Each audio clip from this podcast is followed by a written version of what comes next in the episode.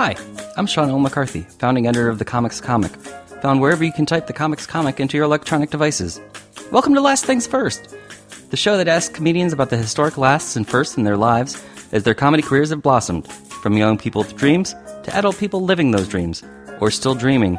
Questions both big and small are asked and answered. It's hopefully both amusing and illuminating. Beth Stelling grew up in Ohio before moving to Chicago, where she studied with the Steppenwolf Theater before pursuing her career in stand up comedy. She was named Best Stand Up in Chicago the year before she got new faces at Montreal's Just for Laughs Comedy Festival, and then moved to Los Angeles. She has released two comedy albums, Sweet Beth and Simply the Beth, performed on both Conan and Jimmy Kimmel Live, and recorded half hour specials for both Comedy Central and Netflix. More recently, Stelling has also found success behind the camera as a writer on series such as I Love You America with Sarah Silverman on Hulu, Crashing on HBO, and she's provided on set punch ups for the 2019 movie Good Boys. That year, she also launched a podcast with her mother for Earwolf Stitcher Premium series called We Called Your Mom. Beth's first hour stand up special, produced by Team Coco, was filmed March 7, 2020, in Minneapolis. Beth Stelling's Girl Daddy premiered in August 2020 on HBO Max. I sat down with Stelling over Zoom to talk about all of that, as well as where the comedy industry may go from here in treating women and women of color better whenever we reemerge from the COVID 19 pandemic. All that and more. So let's get to it.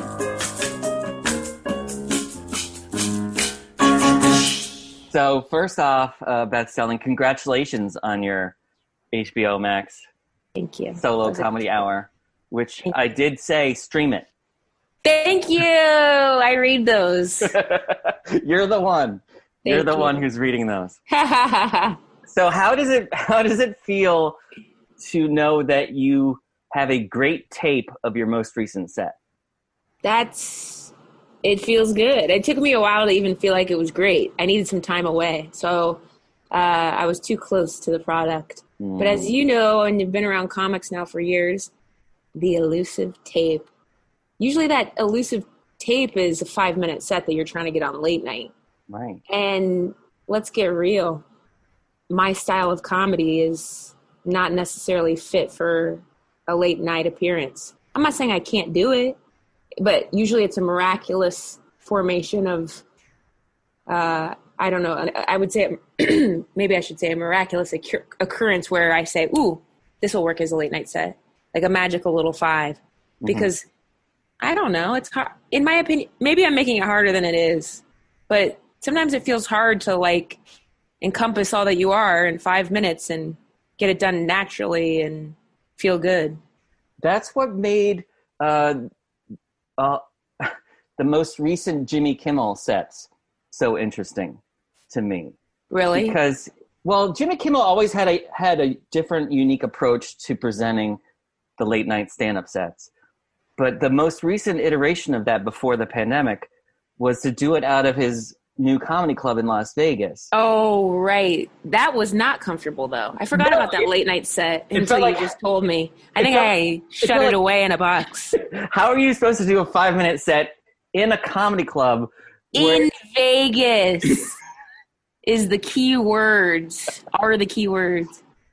Oh my gosh. I get the idea, and it was a good way to introduce the fact that he has this club. And Right. I was happily the guinea pig. I, I do, you know, appreciate Jimmy, and he did, you know, he saw me at UCB and said, I want, want to put you on the show in 2015, and then he followed through. So whenever somebody sees you, likes you, takes a risk, or wants to help get get you out there, obviously you're going to have um, some gratitude. So when he said, "Will you come to the club? We're going to throw to you," I thought it's going to be a gamble, but I, for me personally, look, I'm um, I don't know, I'm, I guess a creature of comfort.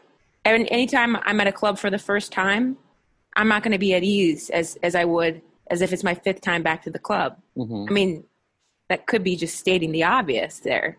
But I'm not someone who gets to a club and wherever I do it, I do it. There's factors that are going to make me more comfortable or not comfortable. I'm already not comfortable in Vegas. I, I, there are certain cities I feel like are just going to hate me, and that's not necessarily the best approach. But for me to never do the club, for the club to be set up as it is, which is tall ceilings, and you know, sort of far apart, wide back. I, I don't even know how to describe it, and I don't want to Right. dump on Jimmy's club, but I told him how I felt. I would like it to people to be like kind of closer. Felt pretty spread out, and never having been to that club, getting introduced. And we did a little like you know blocking, but mm-hmm. and then walk out and do a late night set in Vegas. Ay ay ay ay ay. Did you do it in the middle of a of a pre-existing show, or was it? I would have loved to do it in the middle of a pre-existing show.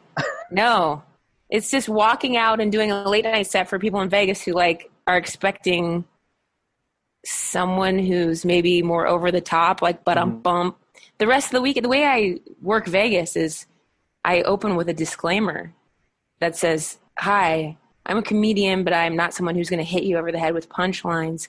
Uh, it's really more of a scavenger hunt. So best of luck to all of you." and that always helps my set because then they're listening and they're like kind of waiting for it as opposed to whatever they were expecting Well, at least Vegas also did give you some material for the hour. that's true you're So- right that's So- true that was a different um, time but Mhm. yes So, You're right. um, this is a hard left turn, but uh, I just on. Tight. I just kept thinking uh, because you have a podcast with your mom, and if looking back at all of your stand up and knowing that you grew up in Ohio, I, I wonder if if I had told the teenage you in Ohio that when you were grown up you would be suc successful comedian but also be doing a show with your mom how would you react to that? You know we've always been very close. Like I, I am also i say we have like a healthy mother daughter relationship. I've always i've always found it to be a teeny bit of a red flag when someone's like my mom's my best friend. I i don't know why. I just it irks me a little. I'm just like yeah, there should be like she has the decorum of a mother. You know like there's certain things like when I did Whitney's podcast, we we got a little dirty, and I told my mom, you know, don't watch that one. don't listen to that. It's not for you. Uh, so so on like I talk about my special on the spectrum of mother. Mhm. Um, my mom's kind of like right there in the middle. You know, I could go to her about anything and pretty much talk to her about anything I needed for support, but we're not. She wasn't the mom that was like, if you're gonna drink, do it at my house, and here's condoms. You know, it was. it was like a what I like to think is a nice middle ground. Uh, I, there wasn't any sort of avoidance or conservatism that would have made me compartmentalize or or um, you know shove things down or hide. You Mhm. know, uh, so I'm thankful for that. But we had some rough patches too. I mean, in my teen years, absolutely, I fought with my mom, um, but nothing so bad that I would be surprised that we would do something together in the future. What about your dad? Is your dad surprised that the podcast is with your mom when he's, he's when he's the jealous. entertainer? I think he loves to say that I get my sense of humor from him, but my mom's very funny in in a more subtle way. She, her humor almost comes from her naivete, you know, sort of, Mm. um, yeah, like that, subtle and silly and and things like that. My dad's just more like in your face and doing like a high kick on the side of the road. Hey, that, that's where that's where the Some money. pelvic th- pelvic thrusting. It is where the money is. You'd be surprised. I remember when he would like have me run in the invoice, Mhm. and I think back whenever that would have been. Um, he's been doing it for 29 years, so back in I'm just going to throw out a number because it could have been 96 or something like this, or I don't even know how old would I have been then. I love how I get caught in the minutia of everything. anyway, that was a peek into my brain. Point is, sometime in the late 90s, I'm running in an invoice, and he was getting paid like 35 40 dollars an hour. Now it's not an eight hour day, but No. it's a lunch rush. It's a dinner rush. It's a living.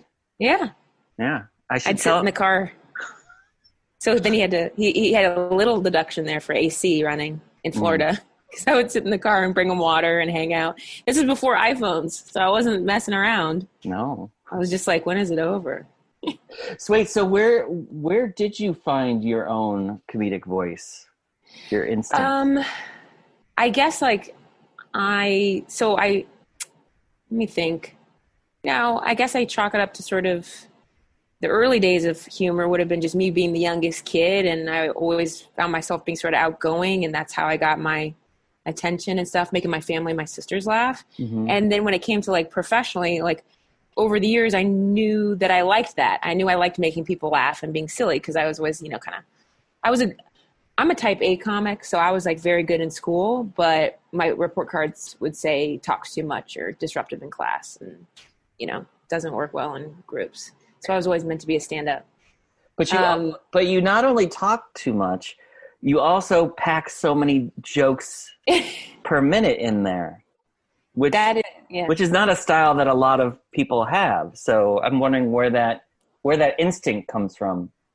I guess it's like, I, I mean, at the root of it is not wanting to bomb. So when people always ask me, like, how do you be a comic? I say things like, the way I look at a set is so, sort of like a fence. You know, you have your posts, your, your bigger jokes along the way, and and you're you don't want people having to go down to the floor and climb up a pole. You got to build things in between. You know, so those little punches in between get you to the bigger pole.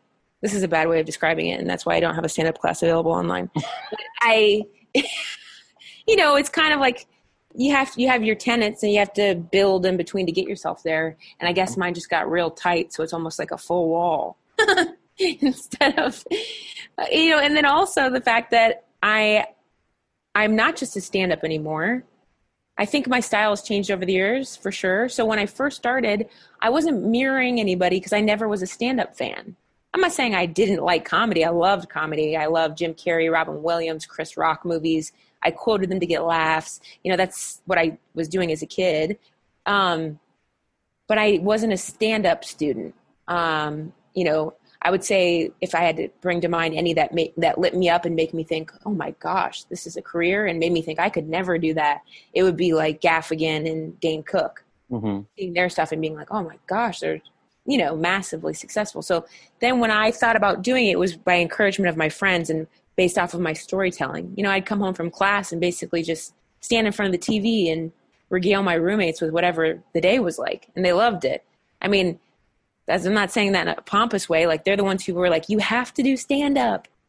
So the odd part is when I finally started stand up in Chicago in 07, the way it came out of me was probably less my personality like I was for my friends. Mhm. It was more this subtle, deadpan quietness. I mean, I remember uh, comics that uh, giving me a hard time in Chicago, uh, you know, joking that I whisper my punchlines, that I'm up there real quiet and stuff. And I didn't do open mics because of that. I never felt comfortable going back to my what I guess Right. if I had to look at it negatively, I'd call myself a wuss. But I'm just, you know, like I don't, I like to think of myself like a road dog. Like I can go Yeah. anywhere and get up anywhere and go up all the time. But you shine when you feel good and comfortable and safe. That's why people work together repeatedly. That's why you see friends casting their friends because it's like when you have that comfortability, you can shine. You know, So you're good hands. did you did you just happen to be in Chicago in 07 when you started, or did you go to Chicago specifically? I specifically went there. Okay. I specifically went there to pursue theater. I interned at the Steppenwolf Theater between Mhm. my sophomore and junior year of college, uh, and I learned a lot. And I wanted to be, you know, on the stage of Steppenwolf. And I was a theater major, and That's I learned the- so much. Malkovich and Okay. Gary Sinise, Ah. um, Joan Allen, Rondi Reed, Amy Morton, Tina Landau. There's so many great ones that are involved. Um, Sheldon Patinkin, but not um, comedians. K. Todd Freeman. Mhm. Um, I'm trying to think of comedians that would have been involved. Yeah, not necessarily. I mean, Malkovich, I guess, in a way, but no stand-ups really. Um, but but what I, I got to basically as the intern, I was auditing every class, so it was like viewpoints and Meisner and improv. Although I was falling asleep a lot, I might have had mono. Um, the students always give me a hard time about that because I'd be like taking, doing whatever I need to do, and then they look over on the ground, and I was like asleep with my notebook. Um, but that's when I met a bunch of improvisers that summer. okay. Lauren Lapkus, um, Alana Johnston, Mary Beth um, White. And they became my friends and took me under their wing and and Hannah Hensley and um, Lindsay Fisher and Pat Babbitt. So I'm thinking of everybody, but but they were like, "Don't go back to school. Stay in Chicago." But you know, I wanted to finish school because of that Type A in me. You know, I didn't. I could. I couldn't imagine not getting a degree. Um, and I was getting my theater degree, but I didn't do stand up that summer. I was too scared. I just like watched everybody else improvise, and I was I was enamored with with um, oh Jane. There was a girl named Jane that was so funny, and Taylor Burris. But anyway, I was watching mostly and being around okay. these people who were pursuing comedy. But Lapkus was still going to Northwestern, so it's like she was, or was it DePaul? Sorry, but she was still in school. So it's like I thought, man, I messed up. I should have chosen a school in a big city where I could do comedy at the same time. Um, but either way, it was okay. I finished. Two years is kind of nothing, and I came back.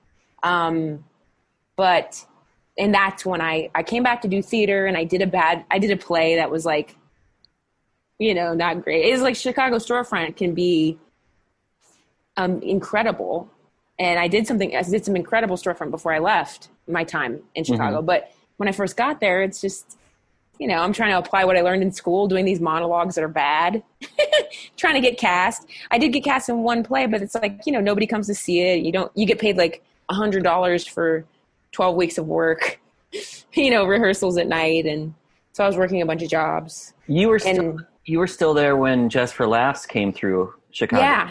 Yeah. I think I got to do at least one. That, that, that was short lived, but mm-hmm. I did get into that festival, which was obviously a huge accomplishment at the time. Um, and it was right before uh, Jared Logan and Kumail Nanjiani were leaving. That's when I started. Right. So they were on their way out. Yeah, um, I was going to um, mention a bunch of names from like the Lincoln Lodge and all that. Yeah, Jocelyn Hughes was on her way out. Kara Bowler, um, Allison Lee, Lieber, um, Brooke Van Poppelen. Yes, Brooke Van Poppelen, um, um, Renee Gautier, yeah, Mike Bridenstine. They were all on their way out. Um, oh, Hannibal was still there. He stuck around a good amount. Um, he mm-hmm. was he, he and Michael Palascak were the ones who had who like in our scene when I was first starting. They're the ones who were like, you know, everybody was kind of looking up to in the way because they were getting some breaks, yeah, late night sets and stuff like that. So um, that was cool to watch, like to see that it could happen for us in Chicago. But but coming out of acting first, when you eventually decided to move to LA, did you have a game plan in terms of what the goal was. You know, for people my age, I'm I'm a decade plus older than you. For people my age, the be all end all for stand ups was to try to get a sitcom. Yeah. But then but then And that was kinda, a reality. That used to be a reality at Just for Laughs. You know, like Greg Fitzsimmons. Mm-hmm. When it was his time there, I remember I wrote with him on Crashing and I remember him telling me like, you know, Aspen and Just for Laughs, that was like if you popped off there, you were getting a sitcom. And now it's like, who? Who was a new face? Who was the 500th new face? You well, know? Actually, now it's come all the way around to where it's like skipped stand ups and gone to front front facing video people are That's now the true. ones who are getting deals. You're right. You're right.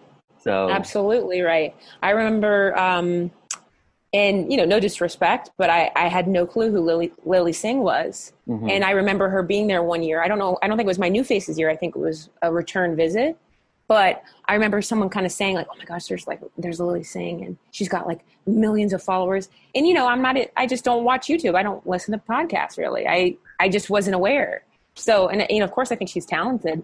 Um, but yeah, I had no clue. And so you're right. Like YouTubers and and Viners started TikTok to get spots. And, yeah, yeah, and TikToks and.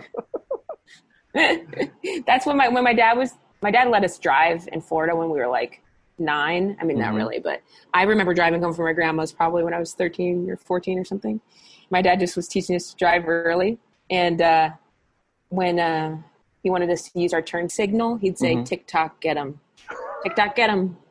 Anyway, that made me think of that. TikTok. I'm not on TikTok. I mean, someone sent me, like, someone on Instagram was like, look, Beth, you, your clip is getting a bunch of views. That was like a couple weeks ago. And I clicked on it and I was like, oh, cool. Thanks for letting me know. What does this mean? I have, I have no clue. It's just people karaokeing my jokes, which is kind of cool and fun to watch. But I don't know what it means. Yeah. And and also they if you tag me, it's someone else. It says Beth Stelling, and then the bio is how do I delete this? Oh, no. Meanwhile, in this summer of 2020, you have people like Sarah Cooper, who Uh-huh. has a Netflix deal. She just got a sitcom script deal. Uh, and then there's this other comic, Jeff Wright, who just started uh, work as a writer for Seth Meyers. So it's uh, wow. it's a so what's Jeff. Wright? Is he a front facing? You mean person? Yeah, Camera? Okay. I don't know who that is. That's because you're not on the TikTok. Yeah, I'm not on the TikTok. No. Okay, but for you, when you ended up getting starting to get these writing jobs, starting with crashing, but then it's led to all these other opportunities for you with both TV and movies. So when that happened, since you came out of a the- theatrical background, were you thinking, okay, this is a new path, or Yeah. I was terrified. It took me like when so I remember after New Faces. Sorry, I also didn't really fully answer your question of how I got my style. I just think I just think it's evolved over time. I think I just wrote like a, like I wrote like a theater monologue. Like that's how I wrote my stand up. I would sit at my computer and just write like a chunk, you know, and then memorize it and then try to make it sound like it wasn't memorized. And um anyway, and then I guess just over time, I was able to get closer to my personality, a little more lively. You know, I, it's mm-hmm. like you. I think the biggest challenge is making your friends laugh, and people think you're the funniest of the friends. And then, how do you get that on stage in front of strangers, in front with a mic? So anyway, that that's that kind of answers it. But Yeah. I didn't model myself after anybody, and I couldn't control. Like I didn't say I'm going to be subtle and dark and deadpan. You know, I was just like, this is what how it's coming out. and then over the years i was able to be a little more present myself mm-hmm. comfortable i guess that that's the answer but anyway so then the next thing you just asked me which was a good question was once you started to get these writing jobs, Yes. because because you came from a theatrical background, were you thinking, oh, okay, this is actually a good path for me? Maybe a more of a- an organic fit than stand up was, or were you thinking, okay, this is financial stability and, or or what did you think?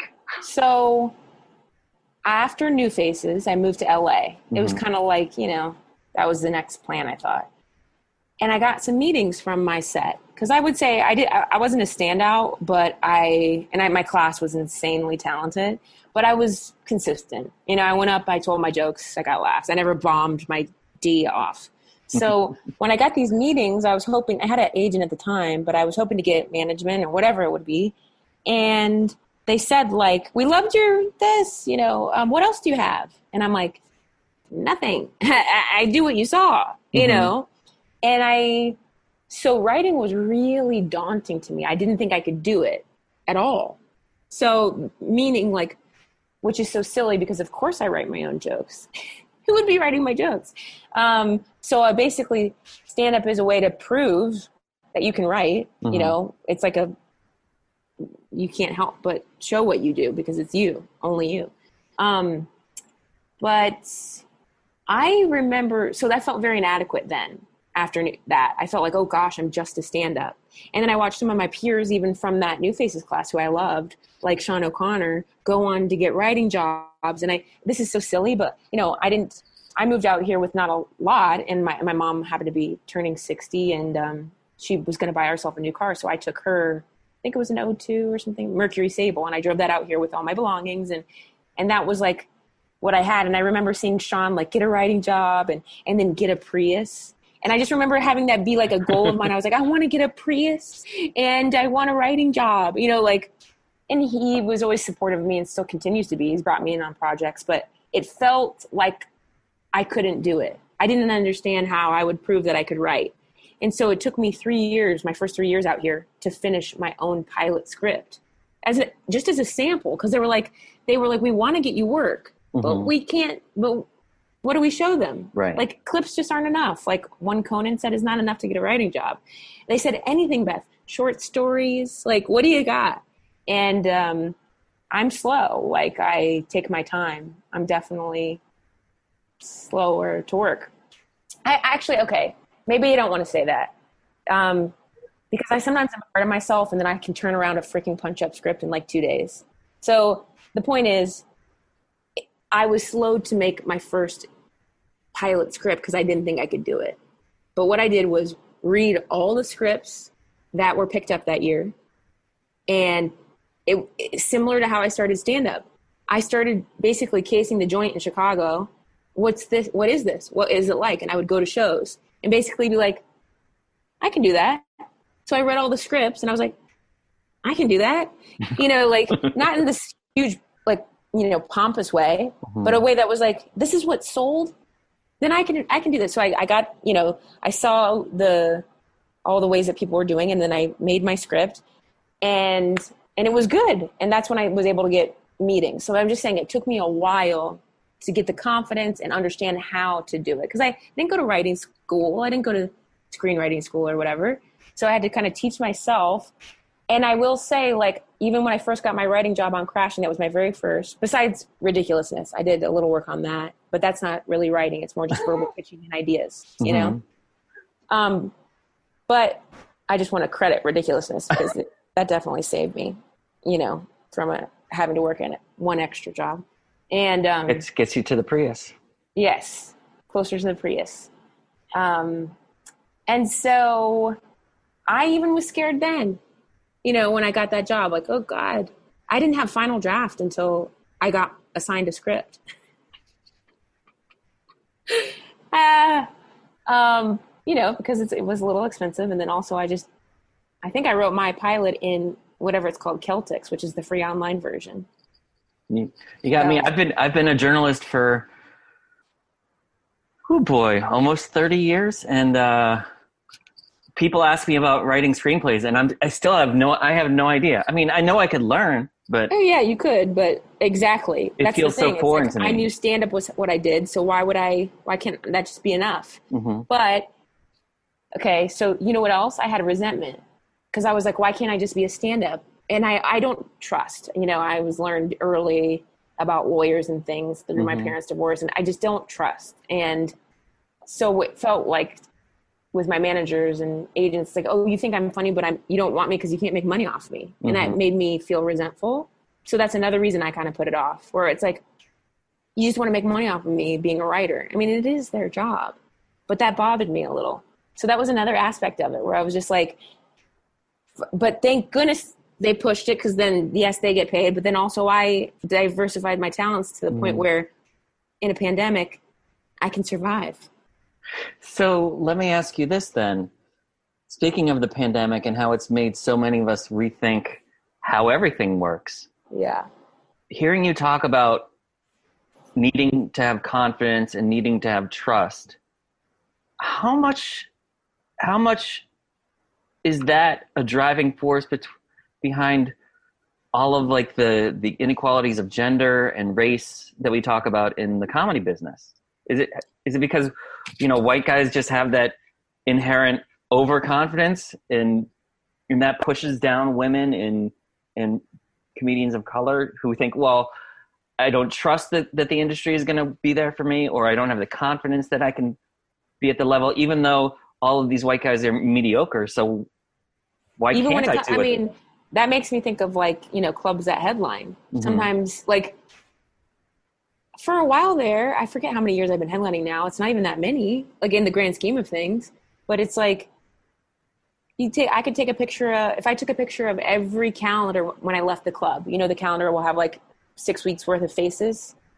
So i mean so many times i was the only woman. So it's like the, the female headliners on the road there are definitely more now than there ever were but I'm talking about like the main clubs, like some of the best clubs in the country. It's like it's increased, but wow, when you're the only one, it is it's a lot of pressure. It's so much pressure and you have to be able to fail. It's almost like they'd rather have a mediocre white guy because that just kind of like it's the same thing people feel when they, you know, there's jokes about this. Like when you get on the plane and the pilot's a man or whatever. There's just like there's that inherent bias. Like, mm-hmm. am I in good hands? Because it looks like there's this chick who's not too sure about herself up there, you know. So it's like you have to give women the chance to headline because then we can't good get or we can't get good at it, and it takes practice. It takes practice to get good on late night, in my opinion. Yeah. And practice how to get good at late night is by doing late night on national TV. So it's like because you can run the set, but nothing compares to being in that studio, getting introduced, walking out from that curtain, and knowing that you're gonna be on TV and on on freaking dumb YouTube forever. So I think they feel like I've talked to clubs about it. We're like, well, we want to get more women in here, and it's like, well, then you got to let them fail a bit because they'd rather just go with a guy who's like kind of mediocre, but we'll do it. I don't Yeah. know. You It's- have to it's- encourage those things. Yeah, I was looking at the. I was actually looking at the comedy club schedules uh, this past winter, and I started writing down the month's worth of headliners at all of the major comedy clubs, and the numbers were skewed so heavily toward men. And the few women that were headlining these comedy clubs, most of them were one nighters. They weren't given a full weekend, and half of the ones who were given one nighters weren't women that you would know from stand up comedy. They were known they were bringing their podcast there or they were known as being like a YouTube star. Right. There they had a to be some special sort event. of yeah. so so they're look you know and obviously it's it's a money game too i mean if i look back i mean i was robbed for years by my home club you know to the point where the manager was telling me you got to ask for more money because it's just like how are you to know i don't know it's it's there's there's a business side to it as well where which is confusing and you go the thing about stand up is you go from saying yes to everything to the point where you're in a freaking someone's living room with four of their friends because you just said, "Yeah, I'll be there." You know, you go to from saying yes to everything to then what? Saying I demand this, I demand that. I it's hard to like step into your power as someone who like that's kind of how I feel where it's like I was just like go go go head down keep working and then it's your turn. What do you want? And you're like What do you mean what do I want? Thanks for having me. Sorry I'm here. You know, like it's just it, it it's uh it's hard to transition into that role of of, of that i suppose Especially especially when comedians don't talk to each other about money. no i do i definitely do i just was i was on with naomi at Paragon, and uh Mhm. yeah she shares numbers i share numbers she was not getting paid enough and so that's the thing i mean which is extra disappointing because she's a black woman so it's like look is she selling out right now? No. How do you sell out? By going back every year and building your audience like drops in a bucket. So they need to invest and do their work as clubs, but why would they when they can just bring in someone like you're saying for one night on YouTube for a guaranteed audience? So in a lot of ways it's like yes, I understand it's a business, but that's why I'm extra thankful to clubs like the Comedy Attic in Bloomington or Comedy on State or Vermont Comedy Club who says we like you we want you here and pay you a decent wage. And and cultivate a relationship where you come back year after year like drops in a bucket like dan soder and i have talked about. It's drops in a bucket building your crowd. And then something like a netflix half hour is a extra pour of water in there. So how is naomi supposed to make more money and bring in more people if she's not given the chance to keep coming back every year or whatever it is and also sometimes it's it, you had to start early with that because she's a grown woman. Does Yeah. she want to be? You know what I'm saying? Like this, that's her own personal story that, that is neither here nor there. But I'm just saying, you know, that's why when you're a young comic, they need. She, she's she's brilliant. She's far past the low wage, is what I'm saying. So when you're a young comic, you take the risk on someone and say like, you show promise, we care. Let's get you back every year. And that exists, I know, because I've talked to comics who have experienced that, male comics. So Well, I mean, the uh, the blessing and the curse of 2020 is that we're in a great pause, except Yeah. for except for a few clubs that are, you know, brazenly and blindly going forward. But m- mostly in America, it's a it's a it's been a great pause in live stand up comedy, and I wonder, from your perspective, do you think do you think we'll come out of this any differently? I mean, on one hand, like, how could we not? And then on the other hand, comics are all so different. Like, some of them might be hot out the gates with the stuff they had in March mm-hmm. because we're creatures of repetition and maybe they didn't write anything. I mean, we'll never be the same after this. It's just never, that's why, like, even watching my special, it was like, a visit to the past. I'm like touching people in the audience, even if it's just a fist pump. hmm So it's just like they, whether it's it's invisible in your head or or actual behind plexiglass, there's going to be something between you and the crowd. I think it's going to be hard to get that flow and energy exchange back. We're adjusting though, even not being able to lip read or see people's faces all the way. There's like block blocks blockages. Um, so it's like it's tough to say. It's also you know someone had written up something like about my show being in you know the before times Right. and how it's nice to not have what I did in choir material, you know, like because that's what's inevitable. And I think that that person, I think it was Margaret Lyons who wrote Yeah, that. It's like it was. that's she's right. It is inevitable. We're all on one big at midnight episode, and the prompt is quarantine. So, and uh, my instinct is you're going to come see me, and you're going to hear a zero quarantine material because you know I don't want to, but But when you do, I'll say points. yeah. I mean, I'll be so relieved not to hear more quarantine material. yes. I mean, because let's think about it. I am someone who's like, you can you can only do what you know from your perspective. Okay, like duh, that's what stand up is. It's like your it's it's a narrow perspective because you're one human. Sometimes the unfortunate part as a woman in comedy, if you if there are less of us, you're somehow accidentally speaking through the entire gender. That happens less with males. They're more individualized. But it's like now so so so my point is yes i can only speak from my perspective however i do try to be um what should i say mindful of how i'm going to come across my goal is never to hurt any one person or a group of people so it's like i'm trying to be mindful and that was actually paralyzing to me when i early in this quarantine because i felt um guilty that i was okay you know, because I'm thinking of I have family members, of course. One's in, my sister's a nurse, my brother-in-law's a doctor. Like you know, they were at risk, but also like I'm thinking of friends of mine, comics that are just out here already scraping by. Friends of that are servers and then didn't have work and now have to go back to work in masks and they are at risk. So it's like I don't know. I just felt guilty. Why would I be making jokes about like, oh, I watched a bunch of shows and I don't fit in my jeans and and people are out here freaking scared and poor and afraid of losing their house. So I don't I didn't really do any podcasts. I didn't and even some of the ones I did I was freaking weird cuz I felt like really paralyzed by like how are you? What are you doing in quarantine? All that's going through my head is like people are freaking scared. So you want me to be like, "Oh, I don't know. Go, I was just like playing cello. I've just been reading a lot and it's cool." I just cuz who's listening to the podcast? people who are maybe like driving to work or freaking homeschooling their kids and so yeah that's that that's not the best way to live you know always worried about upsetting someone but i would i just felt yeah like paralyzed by that so i i am very aware that when i go out on the road again my quarantine experience is going to be very different from my crowd my crowd is like typical like I, i've working class people you know I don't know. I don't have some sort of like. I just want to stay connected to them.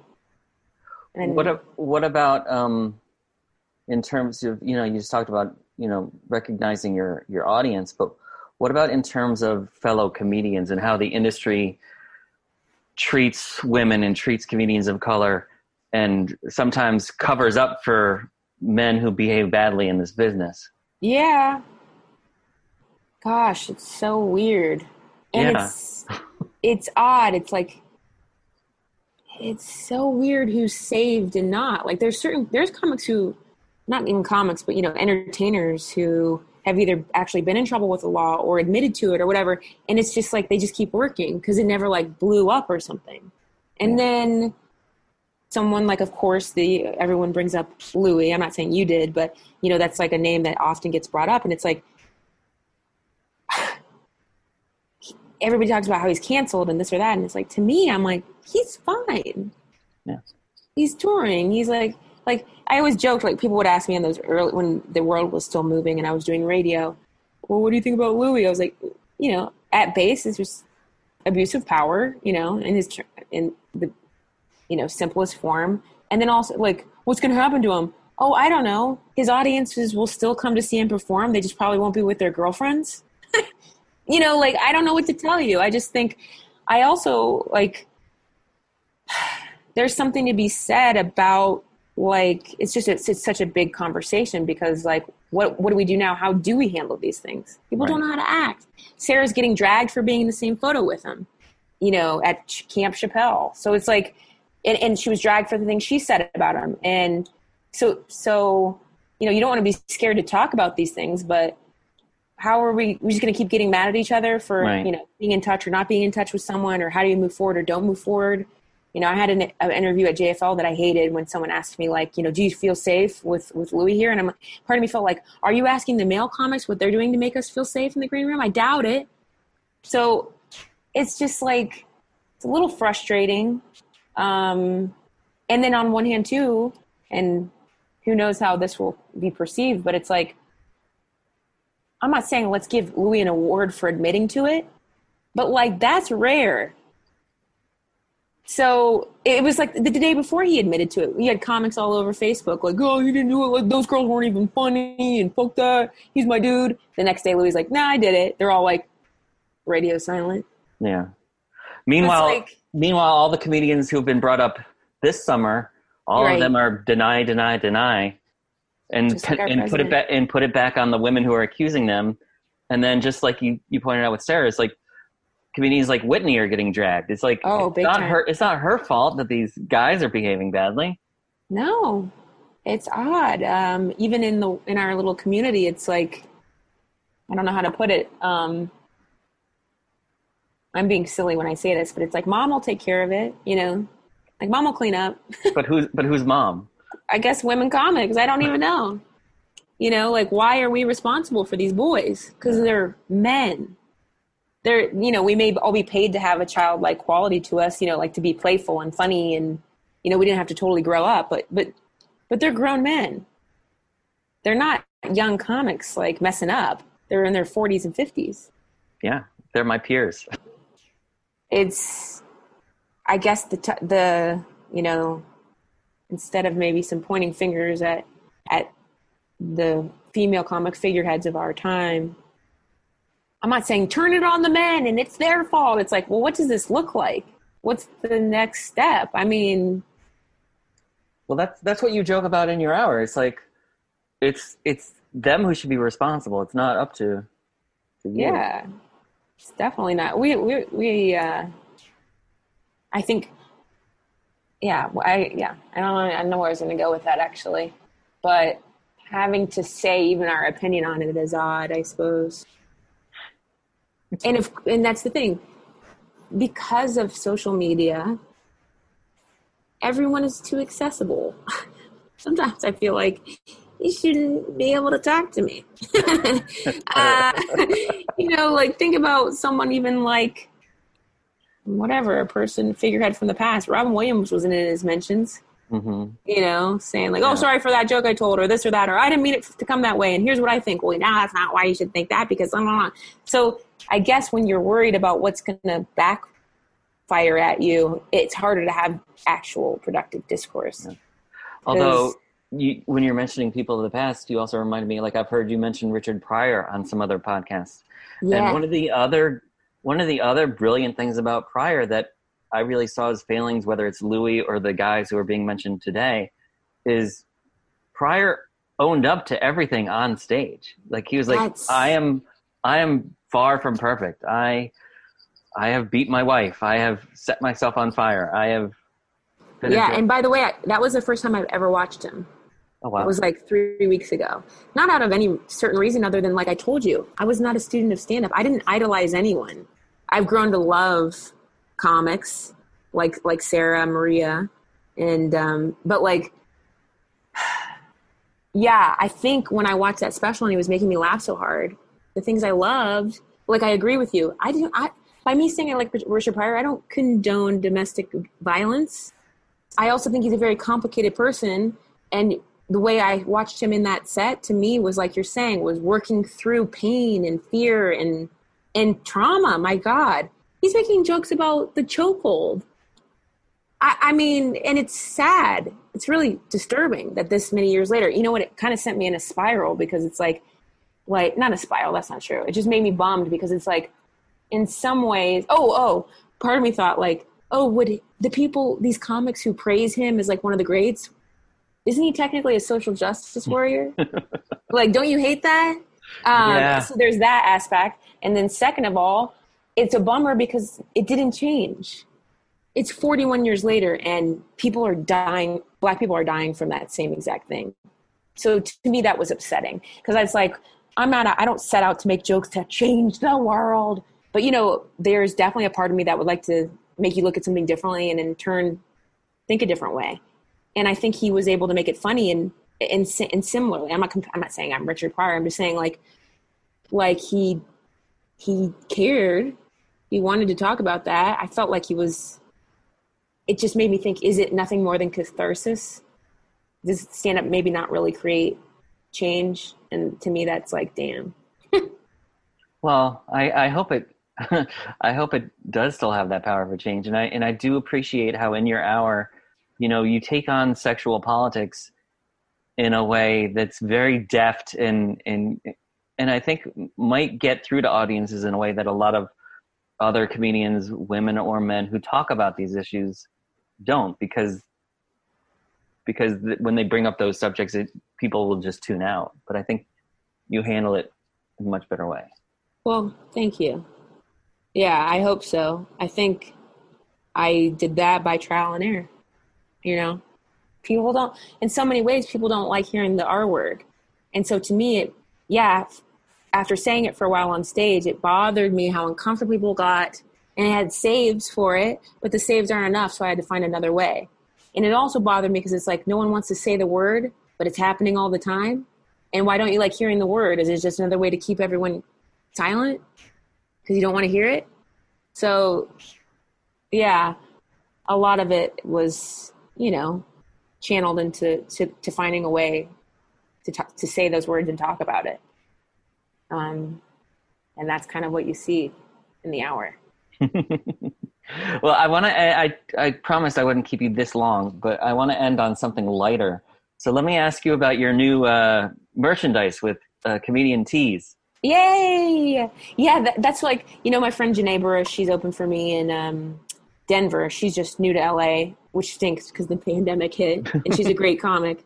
Um, but she she must she uh, we did a little watch party last night. and She was like, "You finally have merch. It's about time, you know," because I just never have really. Mm-hmm. And so this was exciting because Ron Funches started working with Below the Collar, which was like they were doing wrestling tees and stuff. He's a big wrestling fan. Then they branched off to do comedian tees, and so Ron was like, you should do it. You know, come join the family or whatever. So this is my my venture into t-shirts. And I had Kat Schober and Barry Blankenship do some of the designs. We mm-hmm. obviously, you know, we talked about it together. And um, from the special, you can see I've got a Jeremy shirt that's written in P. Um, Jeremy, Jeremy. Um, I got to send one to Jeremy. I need I need to get his info. His wife messaged me. Oh wow. Yeah, but I need to find where that is because my messages are a little insane right now. Um, but what is it about comedian tees and like Ron Funches starting this division that made merch more appealing to you than it had been in the past? Well, because um, they are so helpful, and also on uh, um, like comedian tees in general. My point person is named Ryan, mm-hmm. and he's just like so quick and easy, and you it's an easy process. And um, I was really concerned about quality. Like I, my, my biggest fear would be someone ordering a shirt and it'd be trash. Uh, you know what I mean? And I, cause like, I don't want to name names, but there were some other companies that were trying to get, you know, UTA was trying to hook me up with, and I'm like, yeah, that, I mean, that's why I'm why scared they're going to be bad. Well, so, yeah, that's why I asked. What was it about comedian tees that sold you? On I trusted Ron 1st mm-hmm. of all, and I talked to Marty DeRosa, who's a uh, Chicago comic that I started with, and he mm-hmm. said, no, they're good quality, and um, and there's all different kinds of options. If you want something even higher quality, you just have to pay a little more in the drop down menu. So if you want to sh- ensure that, that I liked, and um, and then what what else did I like it? I don't know. You can just upload design so easy and choose what kind of shirt you want, and they do it all for me. And you know the the not so secret side of it, but you know obviously it's a way for me to make a little extra money, and they offer comics, whatever you would call it, a fair wage, as opposed to some of these other sites. Mm-hmm. Um, some comics are only getting like three dollars a T-shirt on a what 20 25 dollar sale so that's not great so they they have the performers and, and wrestlers it seems to be in mind when when doing setting up the business. So that was nice. And i set the price. So Okay. um yeah. So I, I i'm i'm a bad saleswoman honestly. I, when i managed the coffee shop of course i charged everyone but i felt bad about it. Mm. if i could make everything free i would. Well, I, I'll get your dad on the on the phone, and he'll. Uh, if you call that number he will pick up I talked to somebody in Niagara Falls one time who wanted to see if it was real. Mhm. I'm not encouraging anyone to do that. Leave Bert alone. Leave Bert alone and watch Girl Daddy on HBO Max. yes, please. Last thing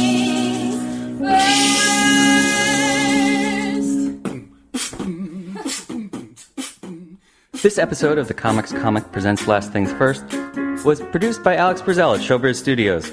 The music by Camille Harris and Shockwave, logo by Giggle Chick. Please check out my website, thecomicscomic.com, for more interviews, reviews, and comedy news. Become a paid subscriber at patreon.com. I'm your host, Sean L. McCarthy. Thanks for listening.